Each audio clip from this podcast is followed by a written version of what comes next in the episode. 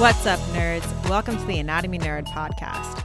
I am your host, Hillary, and today I will be nerding out about the anatomy and kinesiology of a baseball swing.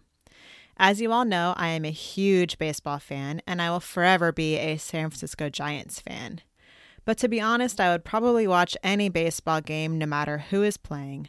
I just enjoy the sport that much. One of the things I really enjoy is analyzing the baseball players' body movements or their biomechanics. My background is in kinesiology, so it's natural and fun for me to apply my knowledge about how the body moves to my favorite sport. In this mini episode, I'm going to dive into one of my favorite things to analyze while watching baseball the swing. So, for those of you who are a little bit unfamiliar with baseball, let me first begin by telling you what I'm talking about. When a batter is up and has the baseball bat in their hands, they have to watch where the ball is being thrown and decide if it's worth swinging the bat at the ball or not. This all happens in a split second, so they have to act quick. If they do decide to swing at the ball, almost every single muscle in their body fires up and moves to get that ball moving and hopefully blammo, hit that ball. One of the most satisfying sounds to me is hearing the crack of the bat against the ball. So, what goes into a baseball swing? Let's nerd out about it. Batters use the kinetic chain, which is the groups of body segments connecting joints and muscles working together to perform movements, to transfer energy from the lower body to the upper body, and finally to the bat in an attempt to impart a massive amount of energy into the ball.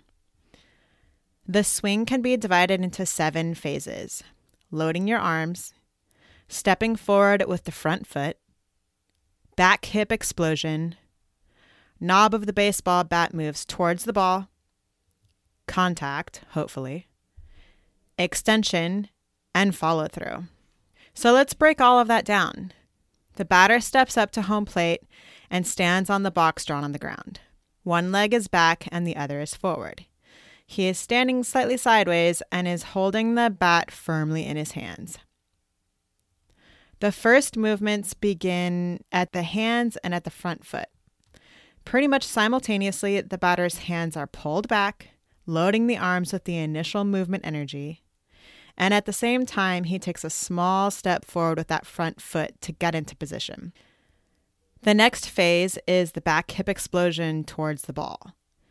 When this happens, the entire posterior chain of the back leg engages and fires to initiate the rotation in the body and moves energy into the arms, which are also moving forward towards the ball at the same time. The glutes and the hamstrings are the muscles that are the big movers we are talking about to rotate that hip forward. The next phase of the swing is when the hands and the knob of the baseball bat move toward the ball. The arms have just rotated forward following the hips, and immediately after the arms rotate, the hands thrust forward towards the ball. The next step is hopefully contact. The batter makes his best attempt to watch the ball come toward him and move that bat towards the ball in an attempt to make contact. The next phase is extension. On contact, the triceps explode the arms into extension, and all of the power initiated in the legs, channeled up through the hips, and out of the arms is then transferred to the ball, and blammo, that ball is flying. This is when you hope to hear the sports announcers say, and it is out of here. Home run. So, in this example, we may have hit the ball, but the swing isn't over. The next and final phase of the swing is the follow through, which is simply the latter part of the arms extending and then flexing again to swing the bat around. So that's it. That's the anatomy and the kinesiology of a baseball swing. I would say simple as that, but it definitely is not. Batters practice the swing their entire career. The pitch and the swing are the two hardest moves in baseball to master. Baseball teams have several hitting and pitching coaches to help players work on and improve them. I hope you enjoyed this mini episode. If you want to nerd out or learn more about the anatomy and biomechanics of a baseball swing, I have attached the links to the articles I referenced in the show notes. Or you can always reach me via Instagram at the Anatomy Nerd Podcast. And feel free to send me an email at the anatomy nerd podcast at gmail.com. I would be more than happy to hear from you and nerd out with you.